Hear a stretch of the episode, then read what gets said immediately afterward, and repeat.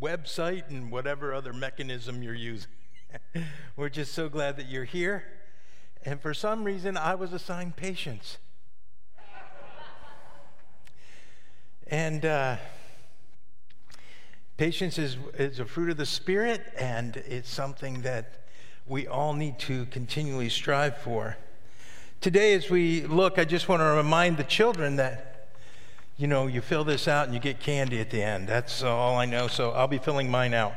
Um, we're just glad that you could all be with us today, whether you're watching or whatever. We're just so glad that you could be with us. And patience is one of those things that people look at and they go, oh, yeah, well, that's just him, or that's just her. They aren't overly impatient. But when we think about it, we might think it is it's something quaint or quirky in our character, but today we're going to see that it may be more serious than that.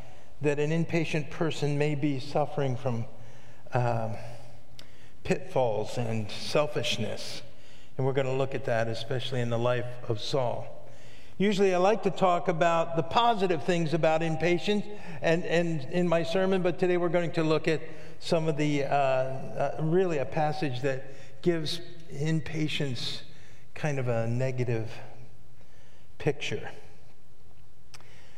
I heard a story of a woman that was caught in a traffic jam, and as she was in this traffic jam, her car broke down. And you know what happens when there's heavy traffic and people behind you? Uh, she began to panic, didn't know what to do, and of course, the people behind her, what do they do? Blow the horn. exactly. Exactly. They were blowing their horns, and a chorus of honking horns blared behind her. And she got out, and you know, you look at, you, she gets out, looks, opens her hood, and looks underneath, and you know, I look underneath, and I don't know what to do. I can't even imagine what she was doing. Finally, the horns continued to honk, and finally, she walks back to the person right behind her and says this I'm sorry but I can't seem to get my car started. Would you mind going up there and trying to get it started? And I'll sit back here and blow my horn at you.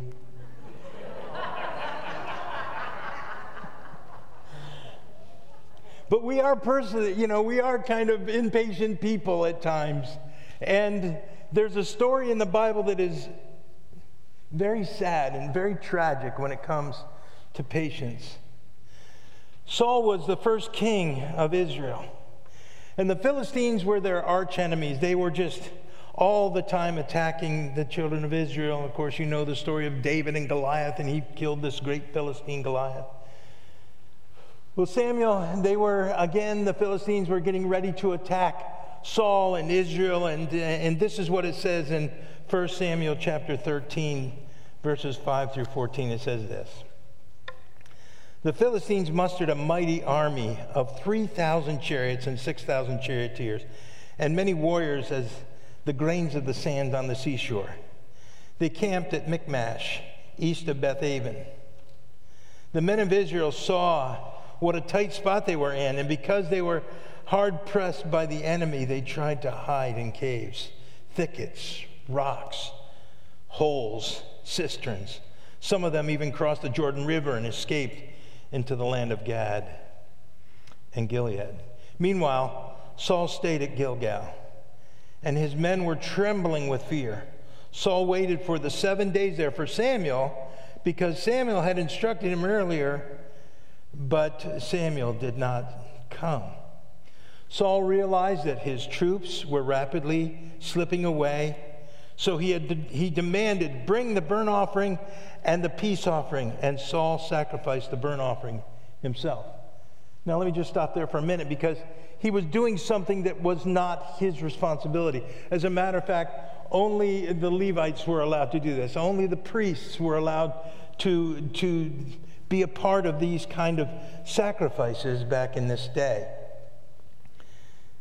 But Saul just, just as Saul was finishing the burnt offering, that's the way it always happens, just as it's over, just as you got caught, Samuel shows up. Saul went out to meet him and welcome him, but Samuel said, What is this you have done? Saul replied, I saw my men scattering from me, and, and you didn't arrive when you said you would, and the Philistines are at Michmash, ready for battle. So I said, The Philistines are ready to march against us at, at Gilgal, and I haven't even asked the Lord for help, so I felt compelled to offer the burnt offering myself before you came. How foolish, Samuel explained. You have not kept the commands of the Lord your God gave you. You haven't kept it. And the Lord would have established your kingdom over Israel forever. Do you get that? He would have, his legacy, his, his, his lineage would have been all throughout the history of Israel. But now, because you have done this, the kingdom must end. For the Lord has sought out a man after his own heart. And that's, of course, they're talking about King David there. The Lord has already appointed him to be the leader of his people because you have not kept the Lord's command. A very tragic thing happened that day because of impatience. He was impatient, and so he, he, he was impatient in several different ways. But let's look. First of all, he was impatient due to his fear or thinking that something would be better. You might want to call it prudence. He says this I was looking for, I, I, I was losing my army. They were all running away from me. Some were crossing the Jordan, others were going to the cisterns and holes, and I didn't know what to do, and so I felt compelled to do it. He said, and on top of that, you didn't come, Samuel, in the appointed time. You didn't, you didn't come the time you were supposed to come. But isn't that like us in our impatience? We love to blame others. We love to put the onus on other people, and that's exactly what Saul did. You know, it, it, it, I'm sure it seemed overwhelming to him.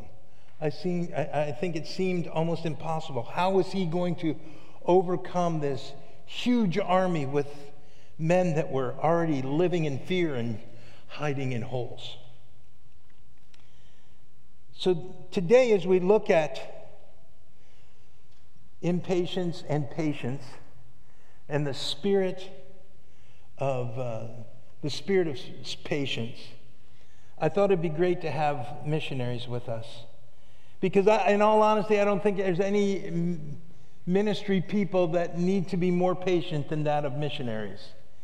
They have to learn new cultures, they have to learn new languages many times, and, and so they have to be patient.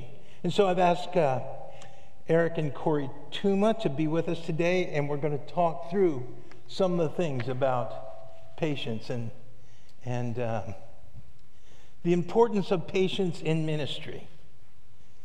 So, uh, did, you brought your mics? Good. Corey, Eric. Some of you may have never met Corey and Eric, but they are missionaries in Zambia. We are so glad that you're here with us. And now, let's give them a little hand. So let me ask this. During your work, as you begun, began your work of missions, how have you seen yourself maybe getting a little impatient or concerned or whatever you may call it, fearful? I think uh, I think for me, I'll speak for both of us, but you know, we were fortunate enough to sit up here maybe seven or eight years ago and talk about moving to Zambia, and you know, we didn't really have like clear vision on what that looked like, um, and so now looking back, it's easier to to kind of process that. Um, I'm kind of not a patient person. I would say I'm like Pastor Gil, where I think a lot of people that know me say I'm not patient, and so it's ironic that I am sitting here talking about it. I'm by no means an expert. Um, but moving to Zambia and knowing that so many people are supporting us and behind us, you know, you get there and it feels like, okay, we're here, let's do, right? Let's just, let's do the thing, as Corey likes to say. And, and that's not necessarily biblical even. Mm-hmm. Because advice we got from people that know a lot more than us is like, it's good to have an idea, but you know, hold on to that loosely because you're going somewhere where you don't know everything. You're new, you've got a lot to learn, and you need to take time to listen. And so, for me, that was super hard because I just I just want to do, and I think you know to learn to redefine what doing something actually means. Um, we joked that the early, when we started to look forward to a weekend, we knew like life was picking up because early on, every day kind of felt like a weekend. We were quote unquote doing nothing. And so looking back, we can say that doing nothing actually was something we got to spend a lot of time building relationships and learning from our neighbors and waiting to hear like what makes sense for ministry in Zambia. And so uh, we're grateful for those lessons. Great. Well, the one thing about Saul, not only was he kind of be prudent, but he was also trying to, um, I think he was trying to use the, the spiritual excuse. Uh, he said, well, not only, not only didn't you show up, not only, not only did you not show up on time, and I felt compelled to sacrifice, but how in the world could I go to war without praying? How could I go without doing what I'm supposed to be doing?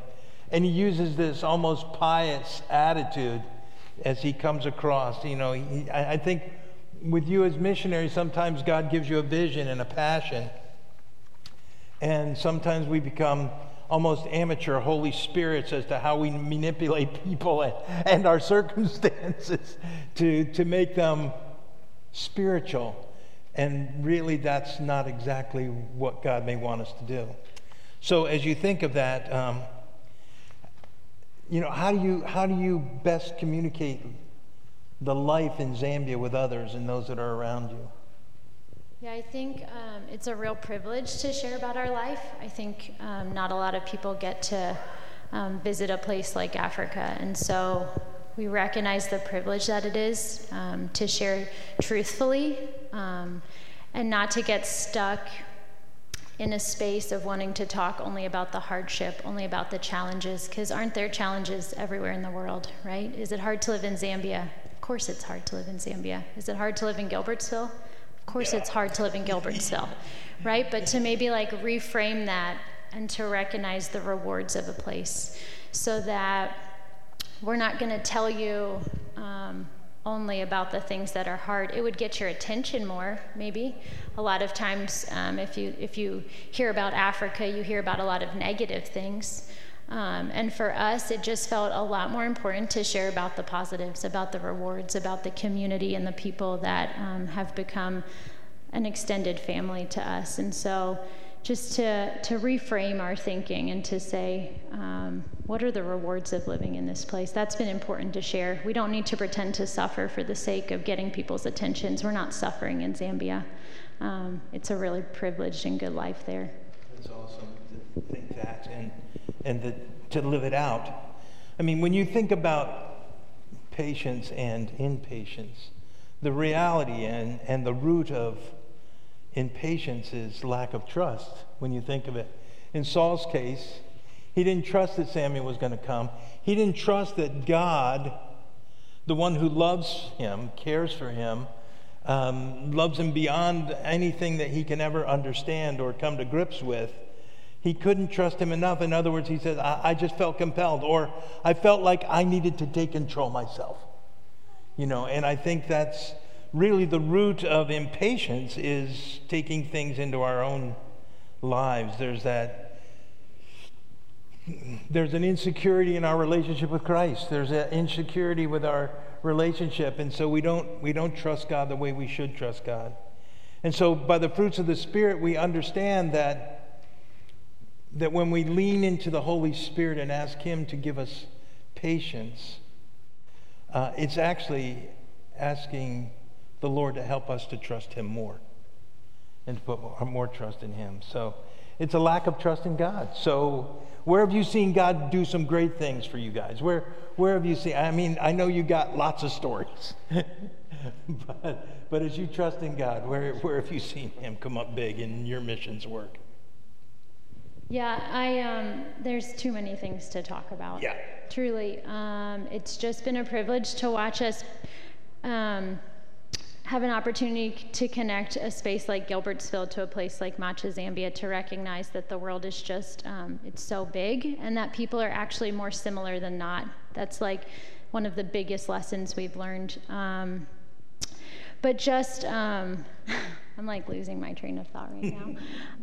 um, God has done incredible things. We've um, recognized that, like, how is He renewing our spirit? How is He changing our vision? And I think He just kept growing our community there. He kept pointing to other people, saying, "Hey, how about their involvement and their involvement and their gifts. And and the the more we included more people in the in the puzzle of creating program and ministry the more we um, listened to the voices of those that were our neighbors that have lived um, in Macha much longer than us the the bigger we saw programming get not in size but in um, it in, in depth there's a depth to, to our programming and, and to the things that we've been privileged to create. Um, and I think it's been really um, special to just pay really close attention to like, we always talk about like, how is God speaking to me? And I think that's always a little bit of a hard thing. Well, I'm not hearing an audible voice, but to just pay close attention to, okay, we're going to go to Zambia because we believe that Zambia is a place we should be. We care deeply for Zambia.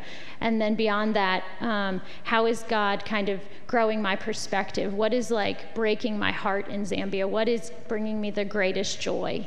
And then to just lean into those places and to recognize people are already in these work, in this work, and to just kind of join them in that. And, and the more we just joined people in the work they were already doing, um, in, in, spaces that we cared about, right? I care about learning, I care about books. And so, just an opportunity to then hear our staff say, hey, could we build a library? Of course, we can build a library.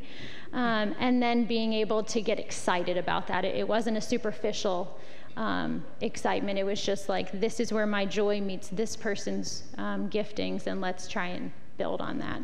Yeah, and if you would have built that five years ago, it may, it may, it wouldn't have been as nearly as effective as it is now. Correct. And that whole waiting on the Lord. I, I love uh, Proverbs 3, 5, and 6. Trust in the Lord with all your heart and lean not on your own understanding, yeah. but in all your ways acknowledge Him, and He will direct your paths. And that's really what He's done for you guys. He's directed you. I know another fa- favorite verse of mine is uh, Romans 8, 25. It says, But if we look forward to something we don't yet have, we must wait patiently and confidently in the Lord. So, what we really need to do when it comes to patience is just to follow the Lord, follow His example. I can't tell you how many times I let the Lord down in a day, and yet He's patient with me. He, he loves me to the point that He overlooks some, some of the stuff I do. And uh, he, he doesn't, I, am sure it doesn't go, whoo, Gil, you're doing great. I think it's more like, oh, well, there's Gil. But uh, it's like, it's like waiting, waiting and trusting in him more and more. I know for me, an area that I, I might struggle in a little bit is patience on the road, especially roads around here.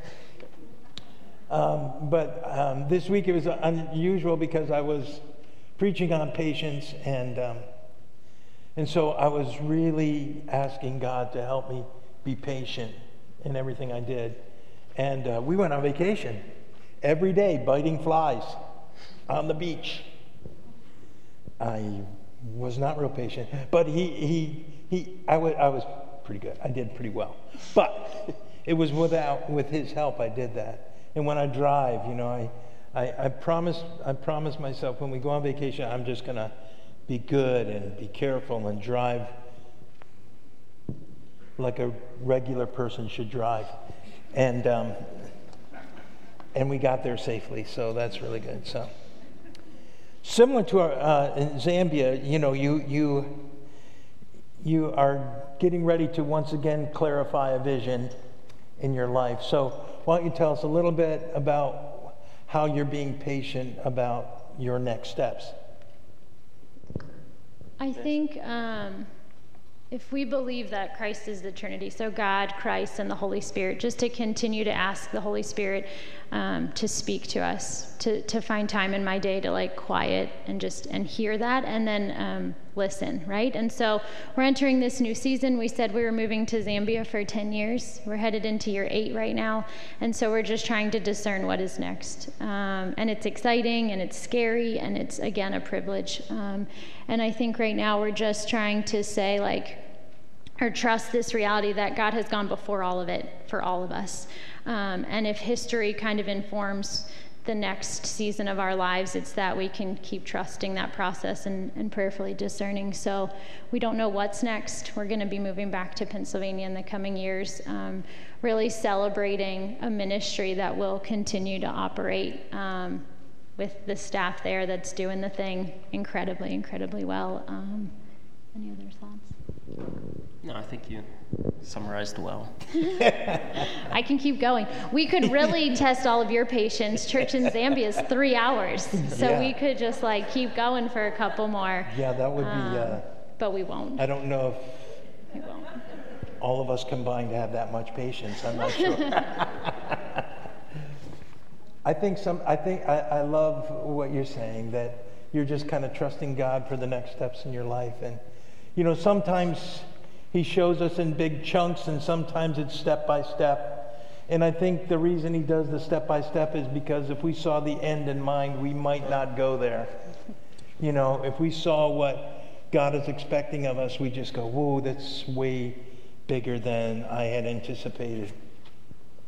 But we want to, uh, I think another reason that, um, that this happens is because we, we, He wants us to lean into Him constantly, to trust into Him and trust and be, wait on the Lord. That's exactly what the scripture says. Wait on the Lord. And when we wait on the Lord, it says in Isaiah, when we wait on the Lord, those that wait upon the Lord will renew their strength. And He renews our strength in Him, in our walk with Him, when we, when we wait on the Lord. Patience is simply waiting on the Lord and allowing Him to have control of things that, even though we think we have control of, we don't really have control of. It's not us, it's all about Him. So leaning into Him. And so, uh, thank you guys for being with us today. And um, they'll be on the back patio if you'd like to say hi to them. They will wear masks Yes. Because Eric is a spitter when he talks. I don't know if that's true. That's not true. I'm just, I'm just kidding. Anyway, but patience, patience as a fruit of the spirit is is really one of those things that is evident, isn't it? Like you know people, you say "Oh, that person is a patient person, and you know people that that say, oh man, they they put up a lot. They are very patient people. And it is evident, and I honestly believe this, that when the fruit of the Spirit is evident, especially in the area of patience, everybody sees it. It's, it, everybody sees it in you, and everybody cares, and, and you are an example for others. When people are impatient, and we live in an impatient world, when we live that way, they see the difference in you because of the spirit of patience that's within you. So I urge you this week to be patient and live patiently. Ask the Holy Spirit to help you in times when you want to blow your horn, in the times where you want to cut somebody off, or gesture in a way you shouldn't, or just be impatient. Understand this that when we trust in the Lord and we wait on Him, He renews our strength and He will guide us into the direction we need to go. Let's pray together. Father God, I do thank you. I thank you for the fruit of the Spirit, for love, joy, peace, patience, kindness, gentleness. All those that you list, Lord, we just pray that every day our lives would be filled with the presence of the Spirit and the fruit of the Spirit in our lives. Thank you so much, Lord, and ask you that you will guide and direct us this week. In Christ's name we pray. Amen.